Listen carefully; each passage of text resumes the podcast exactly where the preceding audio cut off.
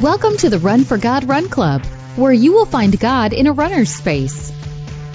Welcome to the Run for God Run Club. This is your one stop each week to be motivated and inspired to get off the couch and onto the running trail where you can in turn inspire others to do the same. Let's learn, laugh, and leap into running together, giving God the glory for what we're able to do in His name. Amen. I am your running host, Dean Thompson. Since we're getting so close to Christmas and I can't buy all of you presents, I present to you Run for God founder Mitchell Hollis. You're getting a bit on the corny side with these. Hey, let me ask you a question. Ten years ago, did you ever see yourself as being a person that would do a podcast? No, I really didn't. Wouldn't have ever. It's crazy. I thought about, you know, today we're we're starting to gear up for the Couch to Marathon challenge and we've done two videos for the 5K challenge and now we're sitting here doing a podcast. And it kind of hit me on the way up here. I would have never in a million years.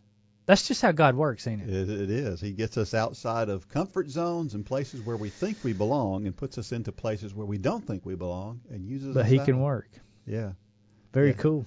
Amazing. Hey, turning points. Have you ever had one of those things that happened and just kind of refocused you? We'll talk about somebody who went through just that today. How do you react to the world around you? How do you react when your running doesn't go as planned? We'll talk about the how the way we react to things can make all the difference. Right?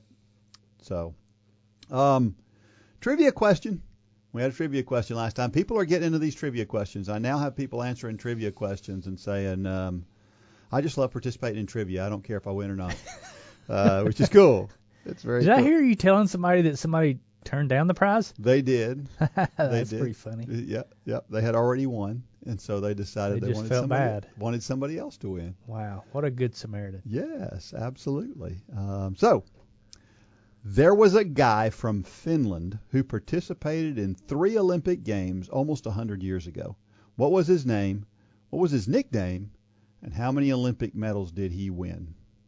Did you know this one? I had, I had no clue. I figured most people don't know who this guy is, and Nope. most people have never heard this name before. I'm looking at his name and I've never heard of him. Yeah, Paavo Nurmi, the guy's name is, and he was also known as the Flying Finn.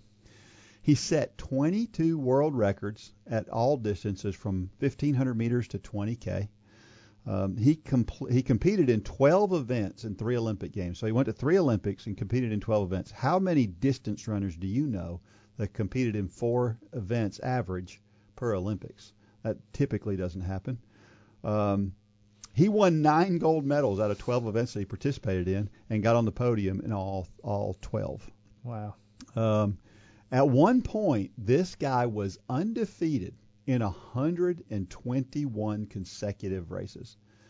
Now that's one thing if you're a sprinter or, so, or you know, but with distance runners, we all know that people have bad days, and there's just Sure. times where 121 consecutive races, and he was never beaten over his entire career in cross country or in the 10k on the track. Isn't that crazy? It is. Yeah, it's to- and the the fact that I've never heard of him. That's the strange part. I, usually somebody legendary like that would kind of be a household name in a in a runner's household, but I've never Well, heard of him. Now, I'm going to say this, and I don't want you to take this the wrong way. Um, in America, we tend to be American focused, I think, and that's not Yeah, putting yeah, down America. No, but not not distance running. I mean, you you got Bekele and Kipchoge. I mean, I know all these. But those names. are today. Th- Those are today. That's true. Yeah, yeah. That's true. Yeah. Okay. yeah. You didn't know who uh, uh, the old Beke- Bekele was, Right. Uh, uh, Yeah. Um, I, I you can't obviously don't know who he is I. I, I, it's not. I want to say Abdi because we got Abdi Abdi Rahman. I, the, the names all, Right. yeah, they all run together. Anyway, so he started this guy, uh, Paavo Nurmi, started out in the 1920 Olympics. It was his first race, and his first race he finished only second. So out of those 12, he then he then went on to win 10 out of the next 11 or nine out of the next 11. Um, and then he won the 10,000 and cross country in that Olympics. So he competed in three events and he won two of them. Um, and he is the only guy in the history of Earth to ever have uh, world records for the mile, the 5K, and the 10K. That's pretty. That's a pretty broad range. You don't find somebody who's great at the mile and the 10K. Because right now, Bekele has the 5K and 10K, right? No, he, they were both just beaten by uh, Ch- uh, Chep Cheptegei. Cheptegei. Yeah, Yeah. okay, that's who Yeah. I was thinking of. Yeah, Cheptegei has the 5K and 10K, so Yep. he just needs to go for the mile. Yeah. But that's a different animal now. I mean, It that's you don't. Yeah. But I guess back then it was, you did one, you did them all. Well, not no, not necessarily. That's Really? what made him unique was that he was different. He did Hmm. go in, in a much broader range than most people did. Um, he he at one time in the Olympics set world records at the 1500 and the 5000 with less than an hour between the two events. 1500 is a good warm up. Can, can you imagine today somebody even attempting that? Nobody would attempt that today. Today they would go, "That's just too hard. There's no way we can do that." Right. Um, in 1924 Olympics, he won five gold medals in one Olympics, uh, and he was mad at the, the the committee there in Finland because they didn't want him to run the 10k. They took him out of the 10k, so he wanted to win a sixth because he never remember he never lost in the 10k, so he Yeah. probably would have won a sixth.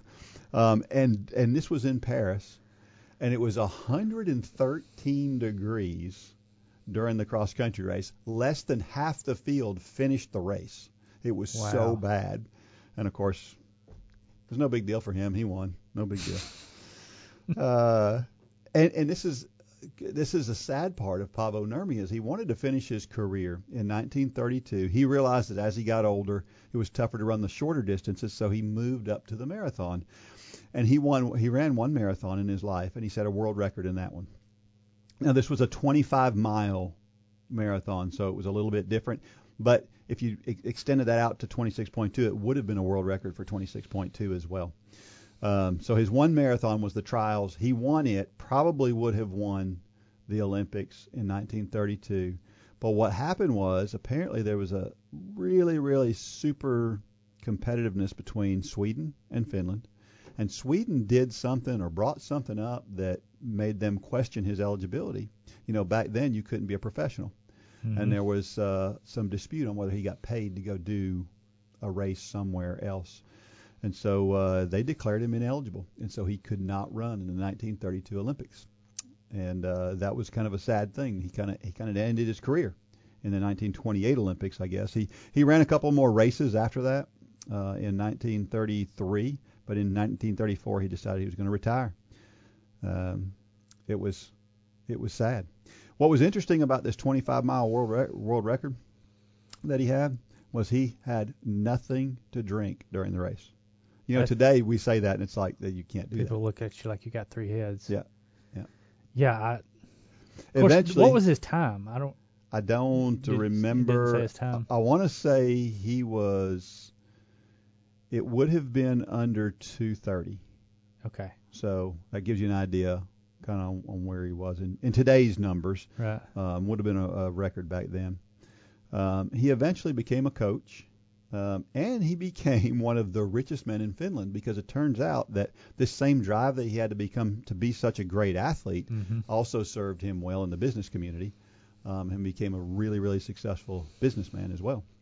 Um, Hmm. His training methods, the things that he did back then, were something that were a novelty. So one of the things, for example, that he did back then was he believed that even pacing was important. Up to that point, people didn't realize that even even pacing was report, was important. He was one of the first ones to understand that, hmm and so uh, that obviously really plays big in today's training. Um, but he also did some crazy stuff. So while he was in the army, um, he would hold on to a train and run alongside the train as the train was going to stretch his legs out and try to get longer strides. he would uh, he had these ironclad boots and he would wear those and go for runs in these ironclad boots. Uh, Paavo did some crazy crazy stuff. He was real big on you know we talk about strength training today and how important strength training is. hmm Well, Paavo was one of those guys who did a lot of that stuff on the side. You know, he did his running, but he also did a lot of strength training on the side, and probably led to him uh, being somewhat less injury prone than most. Although one of the things that finally put him on the sidelines was an Achilles injury. Hmm. Uh, so apparently he was a pig-headed man. Apparently, one of the things they talked about with him was that he um, he was very opinionated and he didn't mind letting his opinion be known. And there was a guy from Sweden, as I said, there was a big rivalry between Finland and Sweden. And apparently, this guy had tried to stop him. He wanted Paavo was trying to break the 3,000 meter world record, and this guy kept running in front of him and slowing down and making him go around him and just giving him a hard time while he was trying to to, to, to break this world record. And so he, Paavo decided he wasn't running against anybody from Sweden ever again. and uh, so that's the kind of pig-headed guy that Paavo Nurmi was. It sounds like he was just a hardcore guy. He Everything he did was he was all in. Yep, 100 miles an hour in that direction in Hmm. every case. A lot to be said there. Absolutely. So uh, there's Paavo Nurmi. What an interesting guy. Go check him out and look him up because there's some other things too about Paavo. He's got a big Wikipedia page because he did a lot of stuff. Hmm. Um, the business there's there's stories about him in the business community, stories about him in the army um, that that kind of add to the Paavo Nurmi uh, the man. So go check out Paavo Nurmi. Social media? Nope. Grocery store tabloids? Nope. The newspaper? Not usually. The national news? Is there any media source these days that only shares a positive message? A lot of the media we take in each day can be pretty negative. Why not make the decision right now that your music will only be positive? Sign up for an account at jradio.com today and download the app in your app store with music for every moment and entirely positive Christian message. It'll be nice to hear things going right for a change.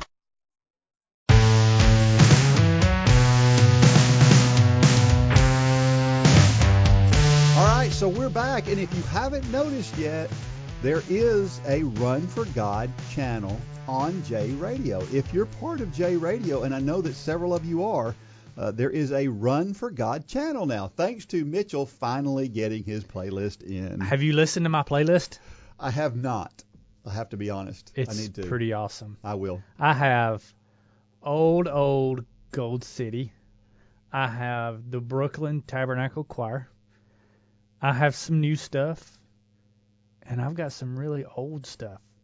And my wife was kind of rolling her eyes the other day when we were listening to it going down the road because she's like, this is not a running playlist. But I beg to differ. Yeah. It is for me. It's it's all my favorite music, and it's probably unlike any playlist you're gonna hear on all of J Radio. Because you got to be unique. I think I think Jared had to go back into the archives on some of my so- songs to Probably to find them. That's what I was going to say. Probably took him time to find some of those. He, yeah, yeah, mine mine go way back. So this past Friday night, Dean is not going to mention this, so I'm going to mention it. Um, this past Friday night, Dean has had this goal of breaking some records in the state of Georgia. He's, you know, he he is the old guy. He's 55 years old now.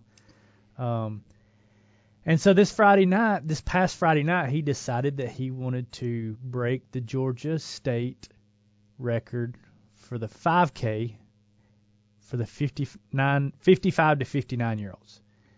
And the record was 1734. 34. And uh, so we, they, you got to have a certified race. So the a local race in our community, the Silver Bell Sprint, um, they got this course certified really just for Dean and for this race. Kudos to them. And uh, so Dean took off on this race. He was kind of questioning. You know, my son was threatening to call him a, a pansy if he didn't break it. And That uh, was motivation. so they come through, and his time was 1636. So basically a minute you broke the state record by, which is incredible. So tell me about the let's let's talk about this race for just a little bit. You've been thinking about it for a while. Walk me through it. Yeah, I still can't believe I ran that fast, just frankly. I remember taking off and I felt good and I remember just pulling right out to the front immediately. And Lane was going to was going to hold back because this was a, it was a really odd course and the way that it was set up was very early. You made this 180 degree turn. And so he wanted to make sure that I didn't get tripped up in that So Lane turn. is my son, That's who right. you coached since he was little, and right. And Lane's he- job was to to help get you to the his job was to pace me. Yeah. Was to try to to try to keep me on pace, keep me motivated, keep me Um, he also, during the times when we were running into the wind, because it was windy that day, his his job was to kind of run in front of me, and I'd run behind him, and he'd break the wind a little bit and help me out just a little. And um, but he was just an encouragement the whole Mhm. time. And so uh, so anyway, he let me he let me run. I knew he was going to let me run out in front, but the guy who actually eventually won the race um, also kind of kind of held back a little bit too and let me get out there. So I was able to get to that turnaround by myself basically and in front, and which which helped a lot. But it I felt good, and I was like, am I running that fast? And I'm out in front, and I thought surely not. Mm-hmm. But we kept going, and we got to that first mile. Well, we got probably a half a mile in, and Lane turns to me. He goes, "We're way under pace," and that's all he said. And I was like, "Okay." And he was just he what he was doing was he was asking for feedback for me to know do we need to slow down or do we need to keep going, and you could feel him kind of slow down. And I pulled up on his shoulder, and I was like, I- I didn't say it, but he felt me go.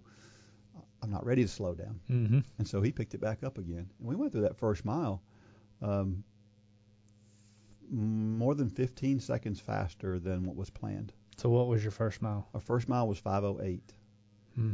and um, the official time was probably 5:11, 5:12. Or the watch went off before we passed the the mile mark, so probably about 5:12.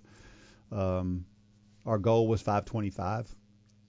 Wow. And so uh, so we were well under pace at that point, and I still felt good. And we were Mhm. running uphill at that point, and I felt good. And so then we turned and we ran into the wind, and uh, I kind of kind of relaxed a little bit there for about a half a mile. And Lane said, yeah, he went back and he, he looked at his and he realized he had his his watch set to go off every half mile. And so he said that that was our slowest half mile was just after that first first mile we ran like a 245 like 530 pace Mm-hmm.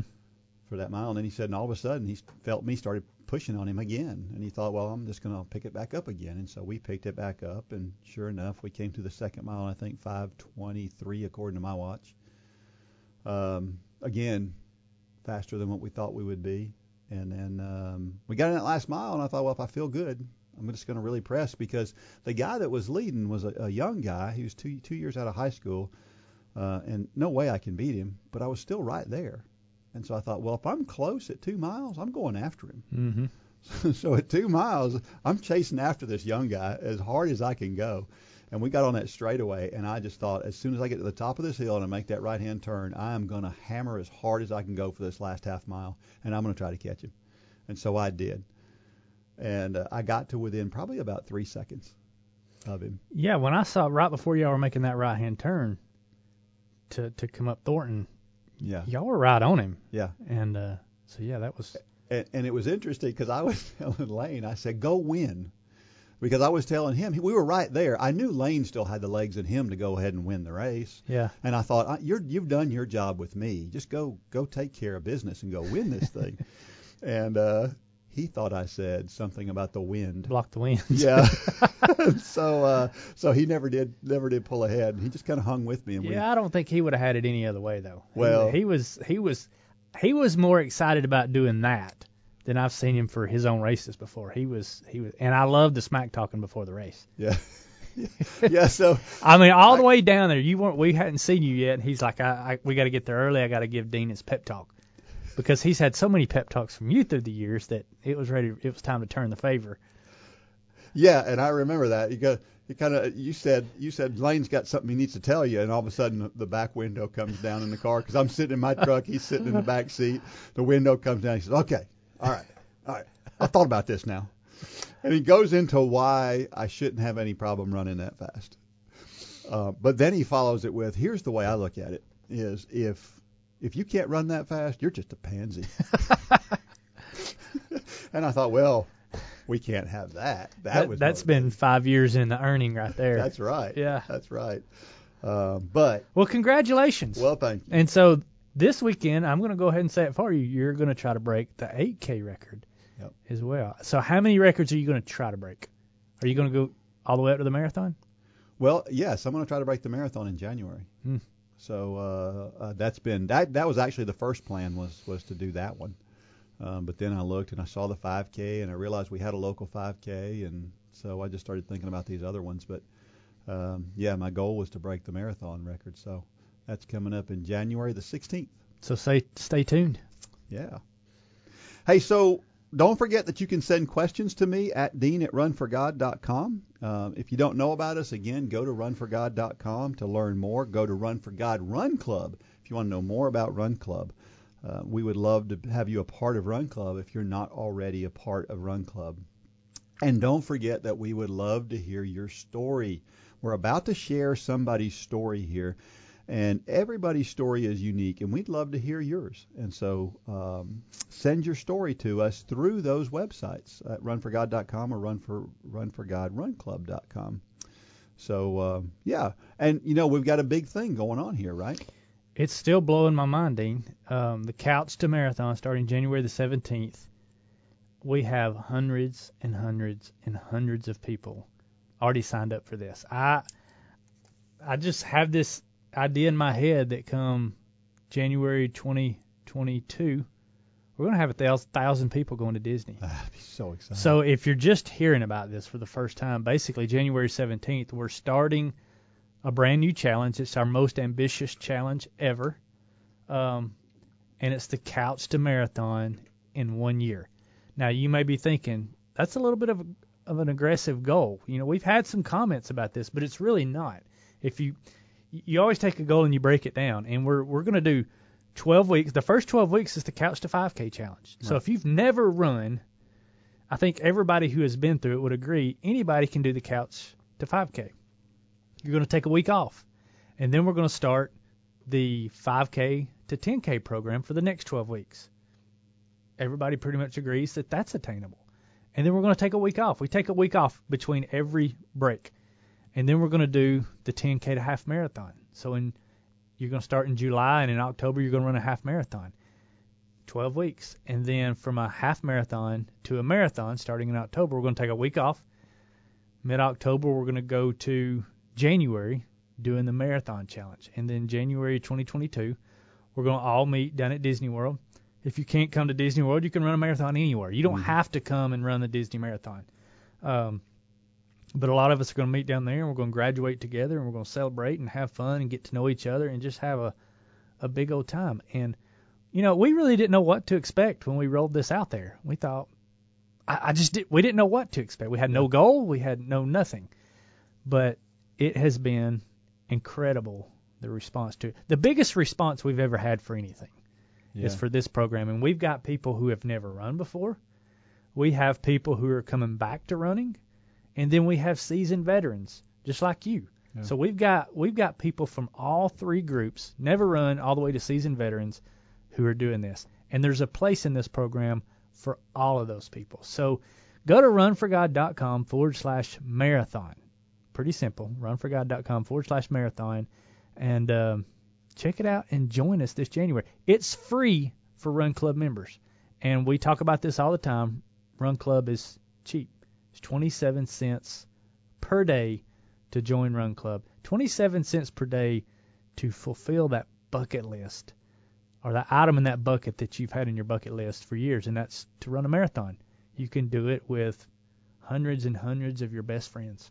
We promise that that 27 cents a day is well spent. Even if you don't do the Couch to Marathon program, it is well worth it if you you like to be motivated. And you know what? If you just like to you just like to be part of a group and ha- and have a little bit of fun and uh, you know we we just we just have a good time with this. So Yeah. be a part. Our story this week comes from Daniel Cam from Brunswick, Ohio. And the title of this devotion is The Turning Point. I am a general dentist in Ohio.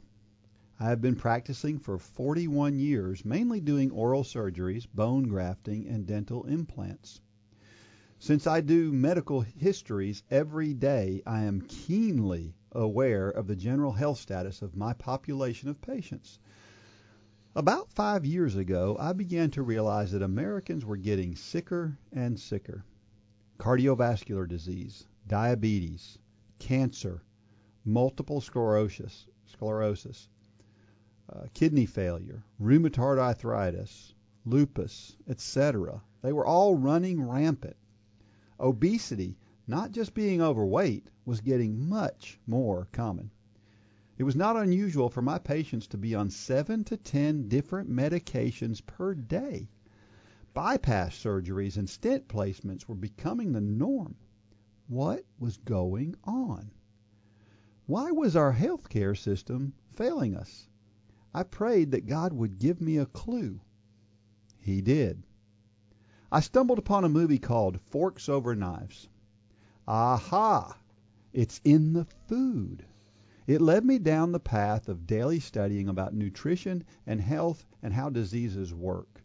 I learned from those who have become my heroes, Doctors Colin Campbell, Caldwell Esselstyn, Dr. Mc, John McDougall, Dean Ornish, Neal Barnard, Pam Popper, My, Michael Greger.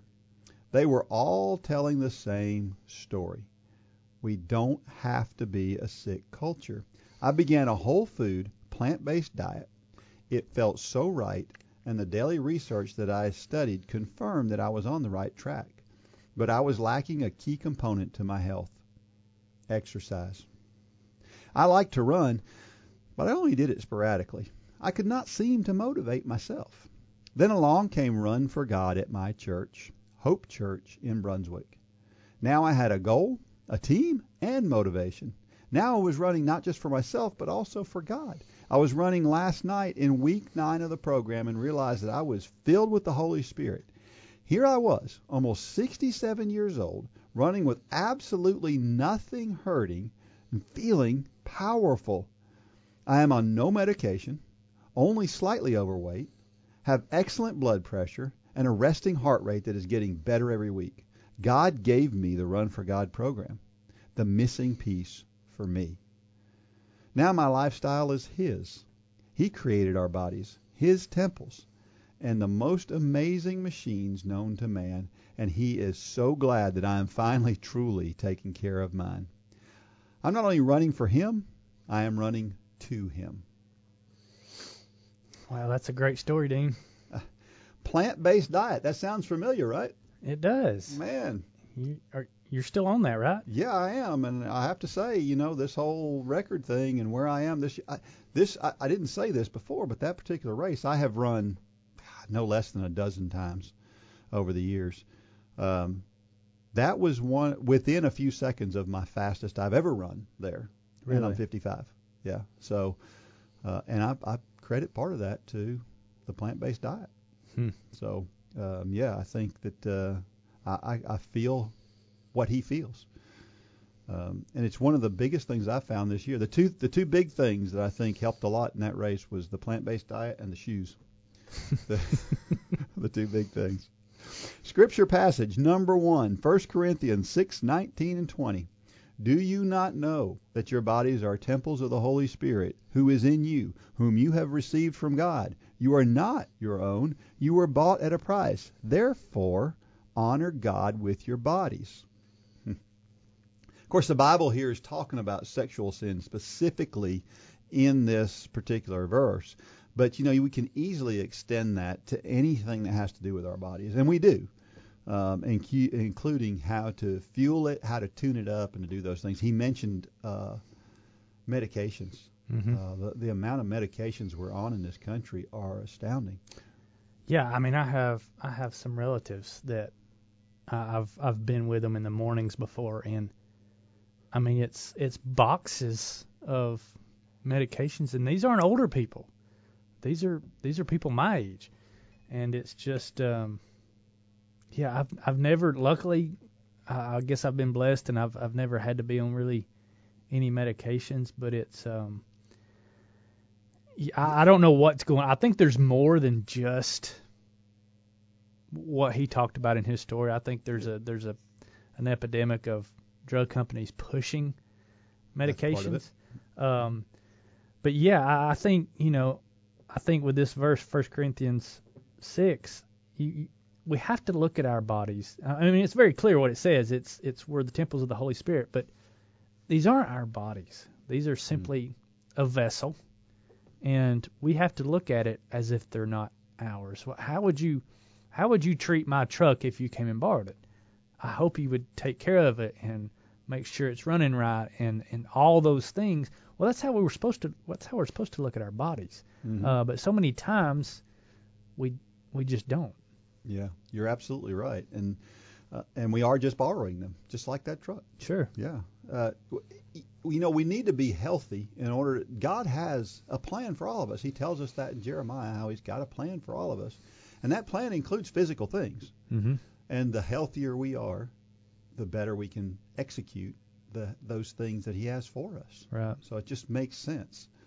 Um, and, and I, you know, I don't think we like this verse because we know that it, it, it does tell us we should eat better, we should It's very convicting. It's a very convicting verse. I think we really especially hate this one at Thanksgiving uh, And Christmas. and Christmas. Uh, And when somebody has a birthday and they have cookie cake. Yeah, Absolutely. You know, I always like to bring up uh, whenever I used, when I was teaching Sunday school class. We haven't had our Sunday school in a while, but when I was teaching my Sunday school class, there would always be this subject that came up, and it would be some grave sin, some big sin that's bigger than everything else. You know, or at least in the eyes of the people that were in the class. And I always like to bring up, well, you know, God says sin is sin, and gluttony is sin. and then you can hear a pin drop. Nobody liked to hear that one. but gluttony is, is is not treating our bodies well, particularly when it comes to food. Exactly. So, scripture passage number 2, 2 Corinthians 4:15 through 18. Therefore we do not lose heart. Though outwardly we are wasting away, yet inwardly we are being renewed day by day. For our light and momentary troubles are achieving are are achieving for us an eternal glory that far outweighs them all. So we fix our eyes not on what is seen, but what is unseen, since what is seen is temporary, but what is unseen is eternal. There's a ton in that verse. I mean, there is a lot to unpack in there. Yeah, I mean, it kind of takes me back to the conversation we had a few weeks ago about um, treasure in heaven. Yeah. You know, we're we're supposed to be looking at this life, um, not by the things we see, just like it says here. Um, and it says, yet we're yet inwardly we are being renewed day by day. That's that's so long as we're focused on Jesus. That may not be the case for everybody.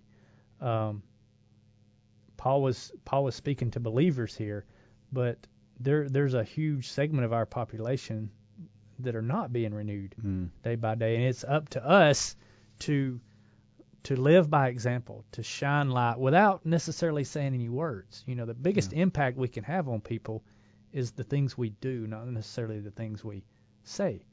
And if if we're living out a life sold out to Jesus Christ, we're taking care of our bodies, we're doing everything that His Word says we need to do, people are going to notice that, and and it's not something we have to say. And if we're not um, dedicating our bodies to Christ, just like we dedicate other areas of our life to Christ, and pe- people will notice that. Um, yeah, I mean it's kind of a, a, a tricky tightrope there, but we need to keep we need to take care of our bodies just like they're not ours because they're not ours. Yeah. And you know I can get in trouble and say things I probably shouldn't say here, but take take care of yourself.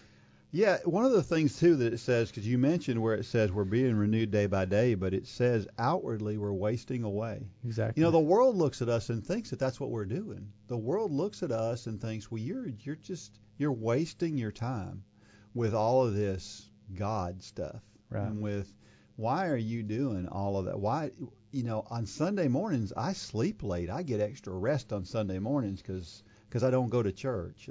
And they look at us as if we're wasting away, when in reality we are being renewed day by day. Um, what a great picture that is. But what a sad picture it is for those people who don't realize what's really happening there. But that's that's also the urgency we have in that we have a job here to do. We need a healthy body to do that job. Mm-hmm. But our job is to go reach those people who are not being renewed day by day and to point them to the one who can make that happen. Yeah, yeah, yeah.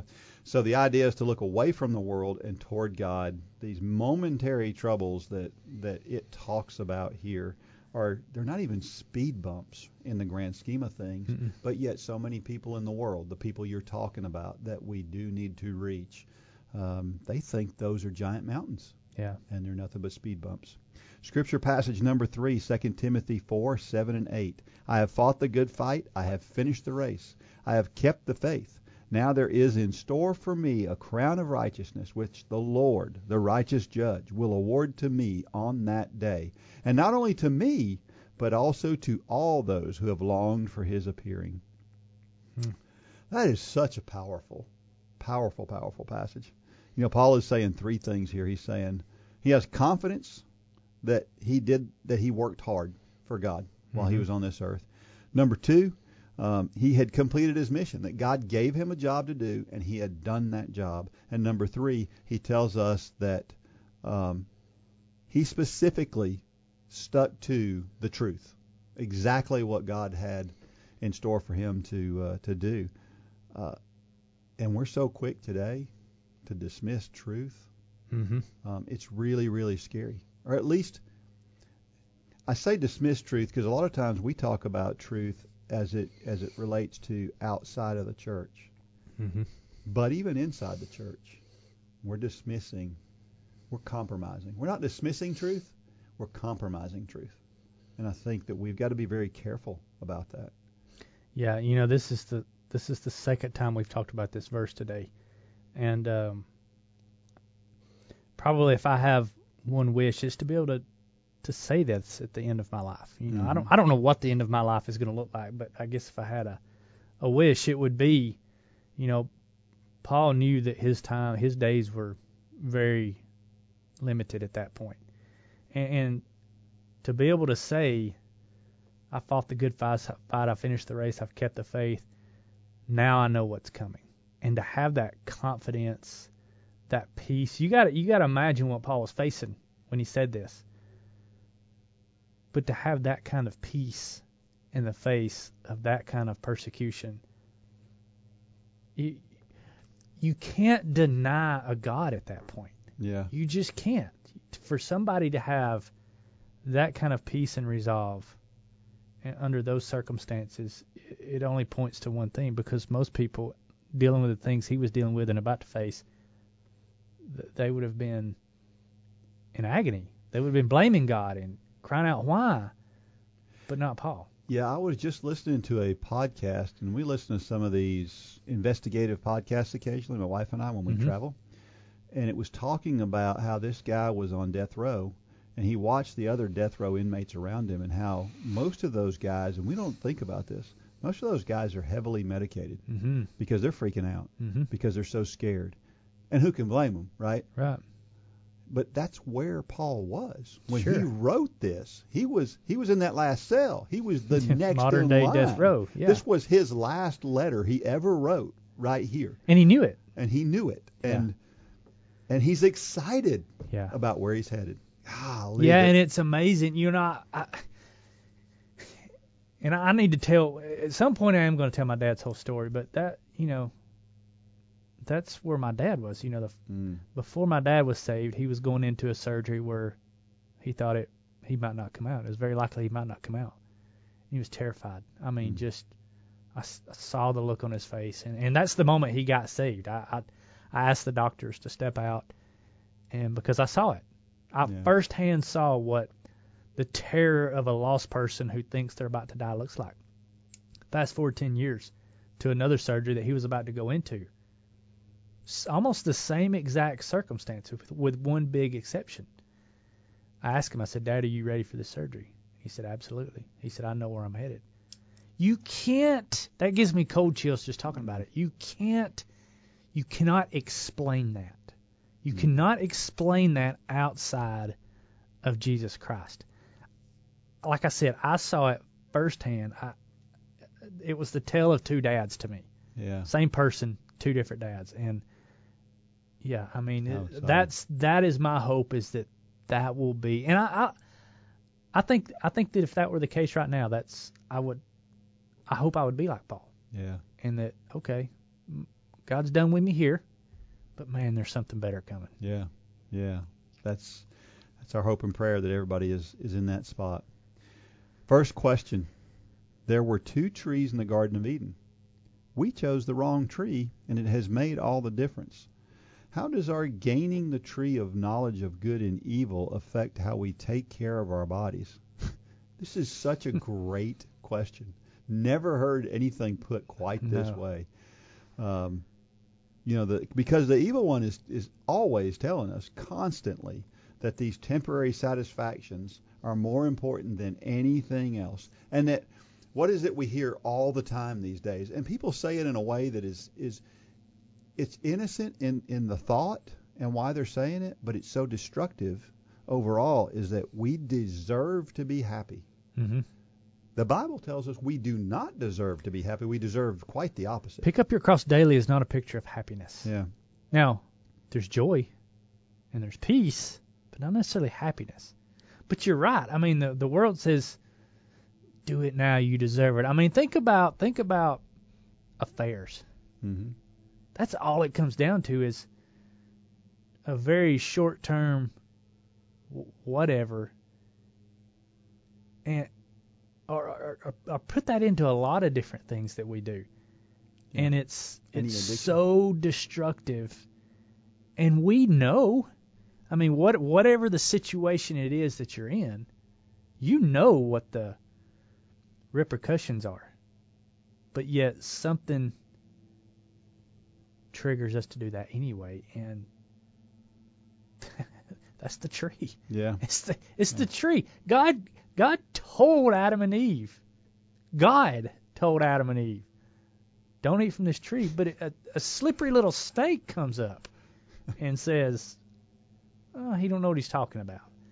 And so It's hard for us to believe that God, God, could tell somebody that and somebody ignore God. It's just, you know, it's so hard to believe. Well, But- you know, we talked about this last night. We were having our our Bible study, me and Lane and Lane and Holly, and and um, we were in. Golly bum, I'm telling on myself now. I'm getting my age. oh Um, no, it gets worse. Uh, Something you know, I've always said, the one thing that works better on me every year is my forgetter. yeah, I'm going blank right now. Anyway, we were talking about how how people in the Bible, take the children of Israel for instance. They were led out of captivity by a cloud that moved during the day and a cloud that was on fire at night. Manna, food, rained down from the sky when they were hungry. The Red Sea split in two, and they were able to walk across on dry land. And then it closed up and killed their the people that were trying to kill him behind behind them, the Egyptians. But yet they complained, and some of them still didn't believe. How how is that possible? That it's just like Adam and Eve here. How is it possible that the God of the universe said, "Please don't eat that tree," or not, "Please don't eat don't eat that tree"? To to say that we're programmed for all the people out there who say that, you know, we get into the free will, and we're not going to get into that, but to for for there to be people out there to say that we don't have free will, t- Yeah. just look. I mean, so it, it really blows my mind that people back then didn't believe in, in and didn't trust. And I say that, but then I bring, I come all the way back to today. You know, we have is, we have miracles today that happen, hmm and we acknowledge them as miracles, but but yet we do the same thing. We, We do. bellyache and complain and God, why is this happening? Well, we know. We know the answers to the question we're asking. We know what's going to happen if we do that thing that we know we're not supposed to do, but we do it anyway. And it's, yeah, I mean, it's a great question. Yeah, we have you Todd Shoemaker. You know, we Yeah. just shared his story, and uh, I mean, it's a modern day miracle. It can be nothing else. There is Sure. no other explanation, and yet we will complain when we don't feel good. you know, uh, part of what you, you mentioned all this whole thing with the Israelites. Part of what strikes me there is is just how temporary temporary pleasure is Mm-hmm. because they had this temporary pleasure of of seeing those things that happened and even to the point where God was providing their food for them and then the, eventually that thing that was such a blessing such an incredible miracle became eh, I don't want to eat that again. You know, it's amazing how temporary those Right. pleasures, what we call pleasures, are. Um, I, I just think it's it's it's amazing. Mm-hmm. Um, you know, I think that I think about how when we when we don't want to run, you know, we what's the number one excuse for I don't want to run? I don't have time. I don't have time or I'm too tired. Mm-hmm. I had a hard day today and I'm too tired and I don't want to get out there and I don't want to go do it. And uh, you know what happens is the evil one takes that tired feeling and just amplifies it Mm-hmm. and makes it that much worse. Where the truth is, is if you get off the couch and you'd go ahead and just make that first step, you'll realize oh, this isn't nearly as bad as I was thinking it was 20 minutes ago. And how do you always feel after? Always feel great. Yeah. Yep. Yep. Always. Yep. Sometimes, sometimes I've heard you say this about some of your runs. Sometimes those are your best runs. Yeah. Absolutely. When you went and you didn't think you were going to be able to do it, and you just crush it. Yeah. And yeah, Well, last week, last Friday was one of those days. right. It really was one of those days. Yeah, you said you had dead legs before the race. I did. Yeah. I did. Obviously didn't during. Yeah. Crazy. Question number two. Americans use 25. excuse me. Americans use 25% of the world's resources for our indulgent pleasure, wanting to have as much as possible with the least expenditure of energy. How does running for God change your attitude about that? Well, running definitely goes against that grain. Nothing worth having comes easy. Mm. Period. Yeah. Any aspect of your life, nothing worth having comes easy. You know, I think about I think about the principles we teach our kids. You know, you can you can um my son Landon, you know, he wanted he likes to hunt and fish and he wanted a he wanted a deer rifle and he wanted a shotgun and he wanted a bow and arrow. Now, his mom and I could have went and bought that for him. Or we could ask him to work and go buy it for himself. We did the latter. Landon worked, he built stuff, made stuff, sold it, and he was able to buy his own deer rifle, shotgun, and bow and arrow. Do you know how well he takes care of those things? Mm. Do you think it would be the same? He would take the same care if we had just went and bought them for him. Probably not. No. No, because we understand the satisfaction that comes from putting putting work into things. It's it's the satisfaction you get after a hard track workout and you're like, "Oh, that hurts so bad and that was so hard, but it feels so good." Yeah. It's the same thing with anything we do in life that's hard. You know, the Mhm. satisfaction of, you know, I, I have a building background, and that's that's one thing I loved about the building industry is, especially when I was framing, you you you work hard at framing and construction is it's one of the hardest jobs there are. It is super labor intensive, but you know what I loved about it? At the end of the day, you could turn around and there were walls and a roof there this afternoon that weren't there this morning, and you Yeah. could see the fruit of your labor, and that's that's a that's a godly principle. That It is is. something that's instilled in us, the yearning to do that, and when we when we when we just want to indulgent pleasures with the least amount of expenditure, it's it's not satisfying. It's not as satisfying as Yeah. if you do something to get it. Well, and the, the crazy part about it is, is that we're constantly being bombarded with messages about how things should be easy. You know, take a pill and lose weight.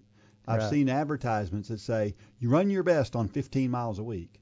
Um, yeah, just crazy stuff that I know is not true. Right. I've taken some of that stuff and some of those those marketing ads, and I've I've looked at them, and to to dig into them to see well what are they trying to say, and it's really all it is, it's marketing. It's just Sure. somebody telling you that something is something that it's not, Right. and that's the truth about not working for something is you're not getting you're not getting anything when Right. you don't work for it. Um, you know, getting in shape, staying in shape requires work. Being spiritually fit requires work. hmm God doesn't want us to be sitting on the sidelines just absorbing. He wants us to be working toward And that- being better Christians. that's why I have a little bit. I mean, I understand the heart behind these companies, and and I'm I'm not saying anything to take away from their motive behind this, what I'm about to say, but it's it's why I have a little bit of a problem with these apps that you can put on your phone that sends you a daily verse. That that's good. I mean that that is a noble thing, but if I think people put that app on their phone and they say, "Well, I'm I'm getting my Bible time in today. That's my God time. And if that's what you're living on, you're malnourished. That's absolutely It's right. plain and simple. If you're not cracking open the book and getting in God's Word and talking to Him and arguing with Him and pleading with Him and, and really getting to know Him, please, please hear my heart. And that, that, that, that is a good thing what, what those app companies are doing, but it's that should only be a supplement. That's exactly. That should not be your main course. That should be in addition to Right. the icing on the cake. Exactly. But that's the way many times so much of this stuff is marketed to us is th- this can be your time with God and that's just it's just not sufficient. And because we're so busy these days, Right. you know, we we we look back on the day and we go, okay, I didn't spend time, but there was that app and that thing that I did for that five minutes, you know. Yeah, I'm not think, saying okay, don't so- get the app, but I'm saying if if you're if you see that app and you think, "Oh, I can get that cuz I can fit that in." You need to stop and think right there. Yeah. that you, you, we talked about the story or the quote or something you had a few weeks ago that says, "I have so much to do today that I need to spend more time in prayer today," and that's so true. Yeah. Um, I don't know how we got off on that, but I don't either, but but it's a good subject. yeah, So y- that needs to be a supplement. a supplement.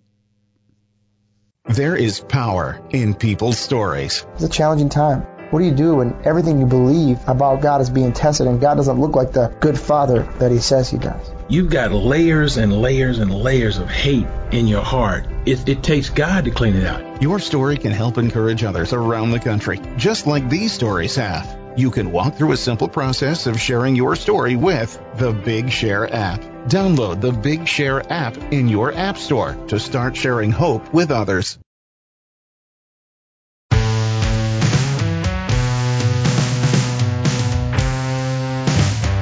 Okay, we're back, and it is time for Dean's Thoughts. That is a time when I share something that I've written about the intersection between running and faith.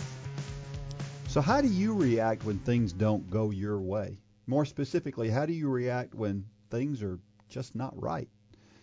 Well, this story is called Reaction. We have all heard the Charles Swindoll quote I am convinced that 10% of what happens to me, and excuse me, let me start over. We've all heard the Charles Swindoll quote I am convinced that life is 10% what happens to me and 90% how I react to it. It's a great quote. How we react to things is critically important, especially for a Christian. One bad reaction to someone who doesn't know know us can shape their opinion about us in a negative way. I've seen several occasions lately where someone reacted negatively to a situation only to come back and apologize. Tensions have been high all across our country, and it's easy to lose your cool when you would normally be calm. Well, how about your running? How do you respond to your environment when you're running? Do you focus on how hot or cold it is outside? Do you fret over it? If your hamstring hurts, what's the first thing that goes through your mind? Is it, oh no, or is it, well, let's see what happens in another mile? Are you upset if you have to take a couple of days off, or do you look at it as an opportunity for better rest? There are a thousand different scenarios that play out every day in the minds of runners all across the globe. So let me ask this Does it matter? Well, I think it matters. How you react to whatever is in front of you dictates your next step. If I don't look at an ache or a pain objectively, I can lead myself into an injury, or I can force myself to take time off that isn't needed. In addition, negative reactions almost always lead to worse feelings. The hotter you believe it is outside, the worse you're going to feel. It works the same way with cold weather. I've had both these situations. One where I get home and check the temperature and it's colder than I thought it was, and one where it's much warmer than I thought. The determining factor was my state of mind that day. Digging a little deeper, I would say that most of the time you don't need to react at all. It is what it is, and there's nothing you can do to change many factors like the weather. Why react either positively or negatively to heat? You can't make it cooler. You can make a decision to run in shadier location, but once you're on your way, nothing you can do about it. There is no reaction that will change facts. Of course, it goes without saying that appeals to a host of issues. So, what about God? How does God react to us when we disappoint Him? He doesn't. Let me say that again. He doesn't react to us. Why do I say that? God is in control of everything. He just is. No reaction necessary. We can't surprise him. Isaiah 55, 8 and 9 says, For my thoughts are not your thoughts, nor are your ways my ways, says the Lord. For as the heavens are as high as the earth, so are my ways higher than your ways, and my thoughts than your thoughts. Make no mistake, God is in control. He doesn't react to things because he doesn't need to. It's not a surprise to him. And if we're focused on being more like Jesus, as the Bible tells us we should, we don't need to react to the things around us in ways we wouldn't be proud of later. We don't need to look at the negative side of anything because we know that there's a positive side to everything. How are you reacting to the world around you? Do you see the glass half full or half empty? I want to get to a point spiritually where the only thing that matters to me is that God is the one holding the glass. Then nothing else matters. it's a great story, Dean. As Uh, usual. We we've we've all been in those situations, right? Uh, that turn us into something we don't want to be. Uh, it happened to me recently. Are we gonna have to air our laundry here? Yeah, well, not com- maybe not completely, but I I just I had a I had a dog that came out of nowhere, surprised me, and it scared me. And Mhm. I was literally thinking I was afraid the dog was going to bite me because he looked a little aggressive, and uh, and there was a family standing out there, Mm-hmm. and I, I kind of shouted at the guy that was there, "Will you get your dog?" Mm-hmm. And I was really kind of a jerk about it. And um, I just remember I ran up the road and I turned around and I ran back and I said, "Let me just tell you something. I, I apologize. I should not have reacted that way. There were kids there, Mm-hmm. and I, I felt really bad about saying what I had said.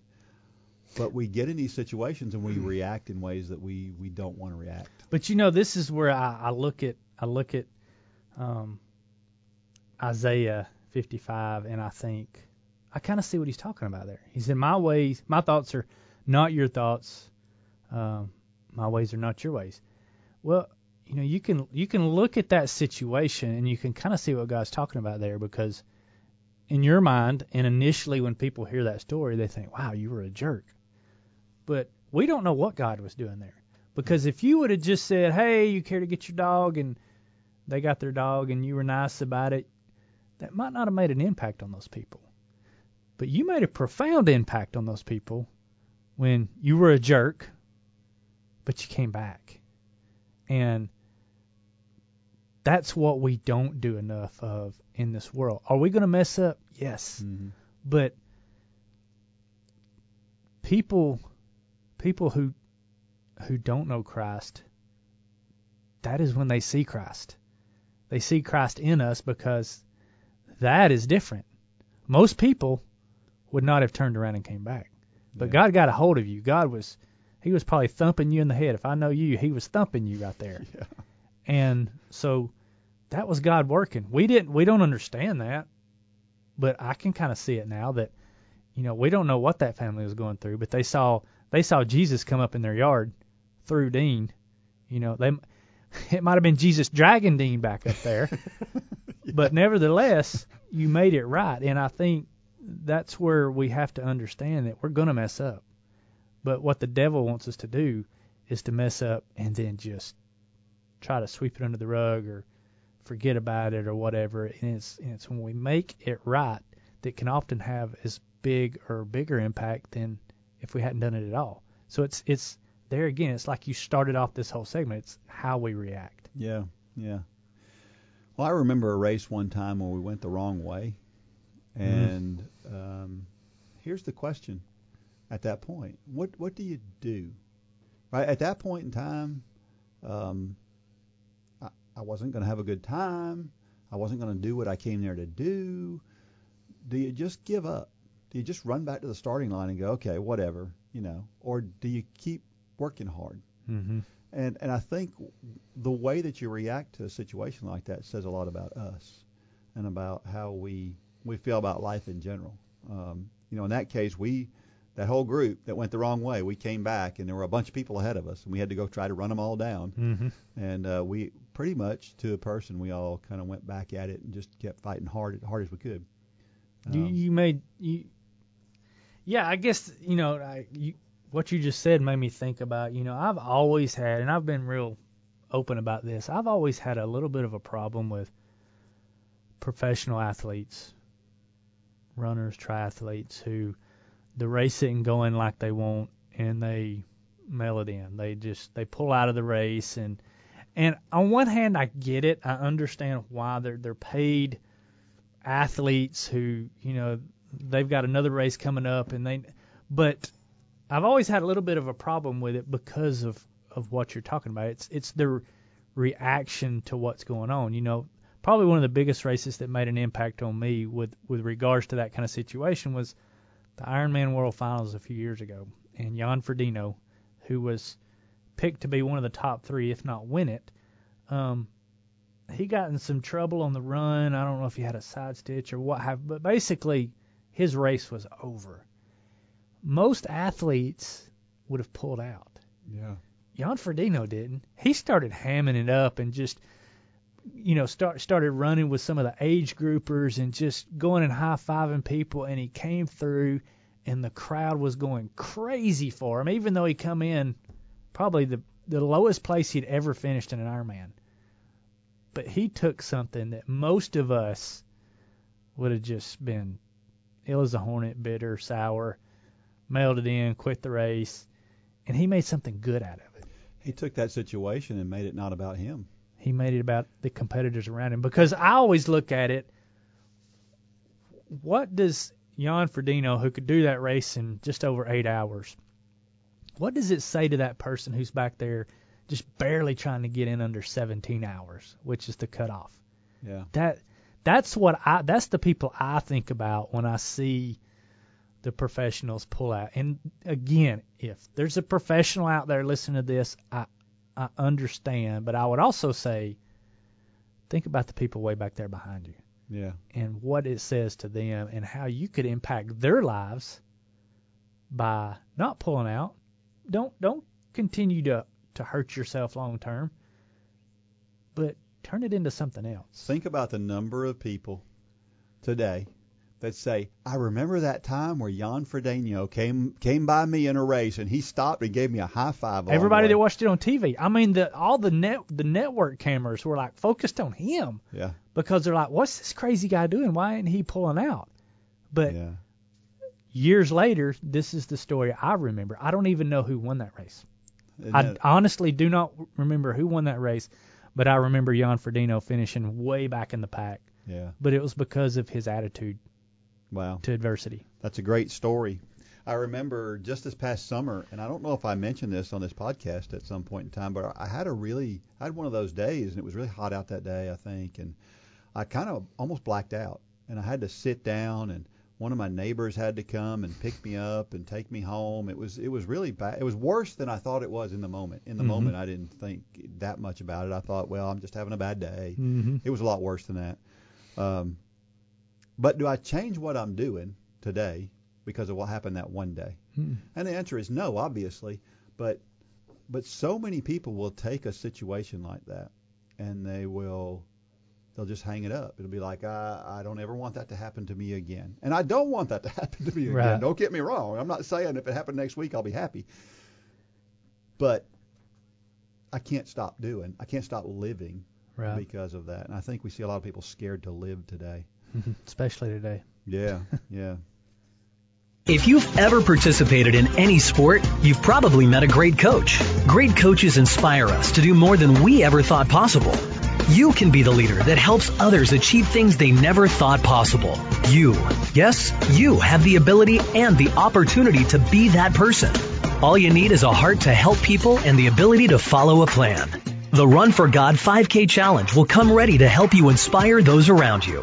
The step by step guide will direct you how to plan, pray, and train people both physically and spiritually. You can help them become more fit in their health and in their walk with Christ. Share your passion. Go to runforgod.com to find out how to inspire others to accomplish big things.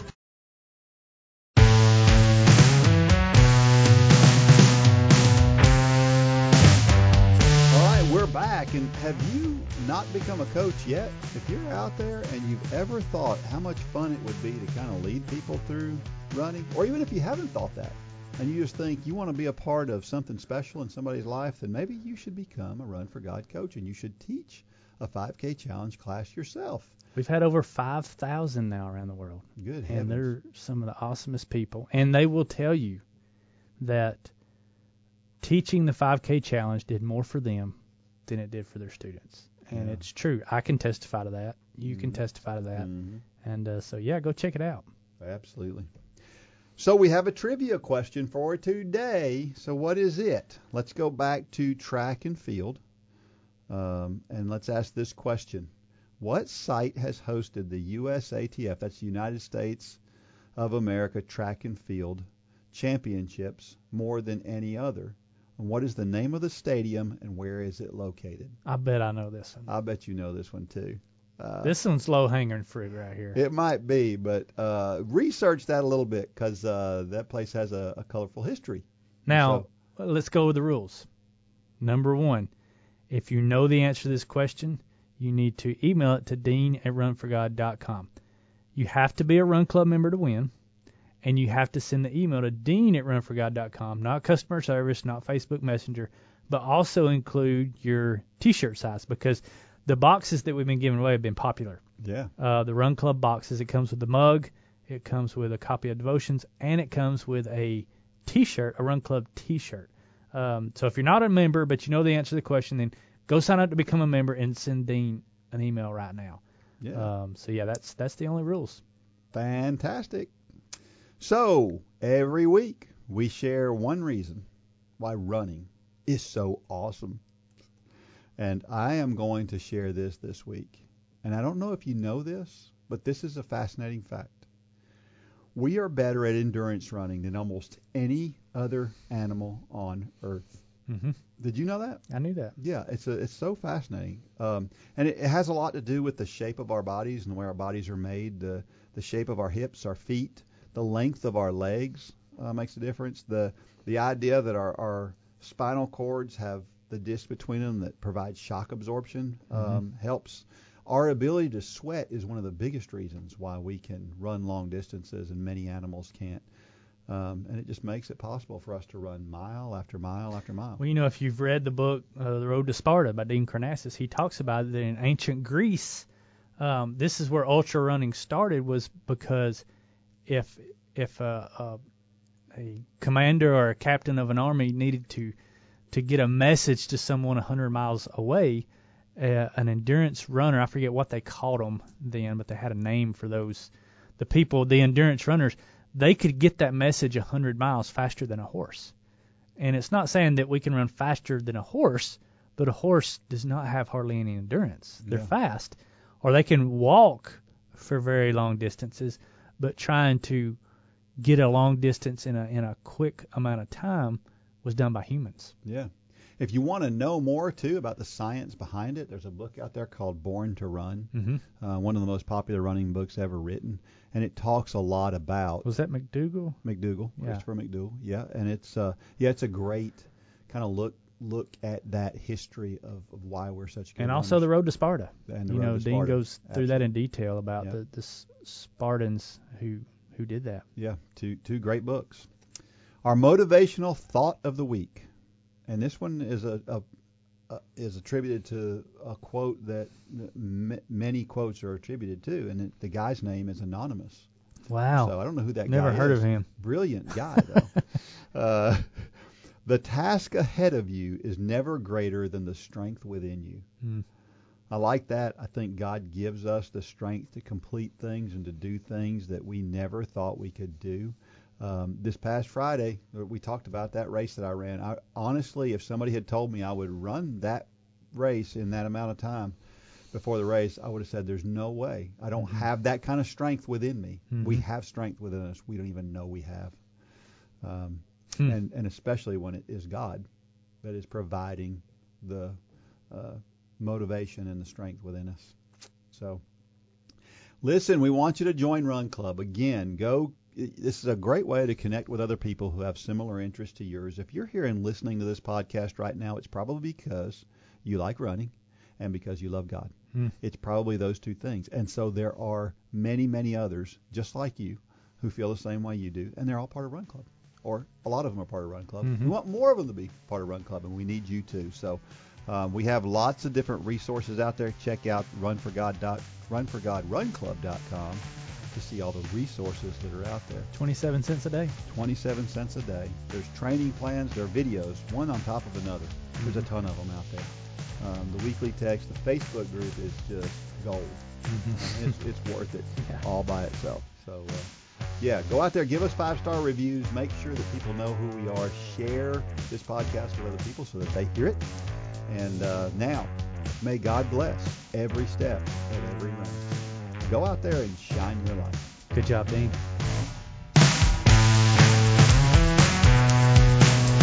For more information about the Run for God ministry, go to runforgod.com. If you have questions about your salvation, click on the Peace with God tab. There's nothing more important. Thanks for joining us today.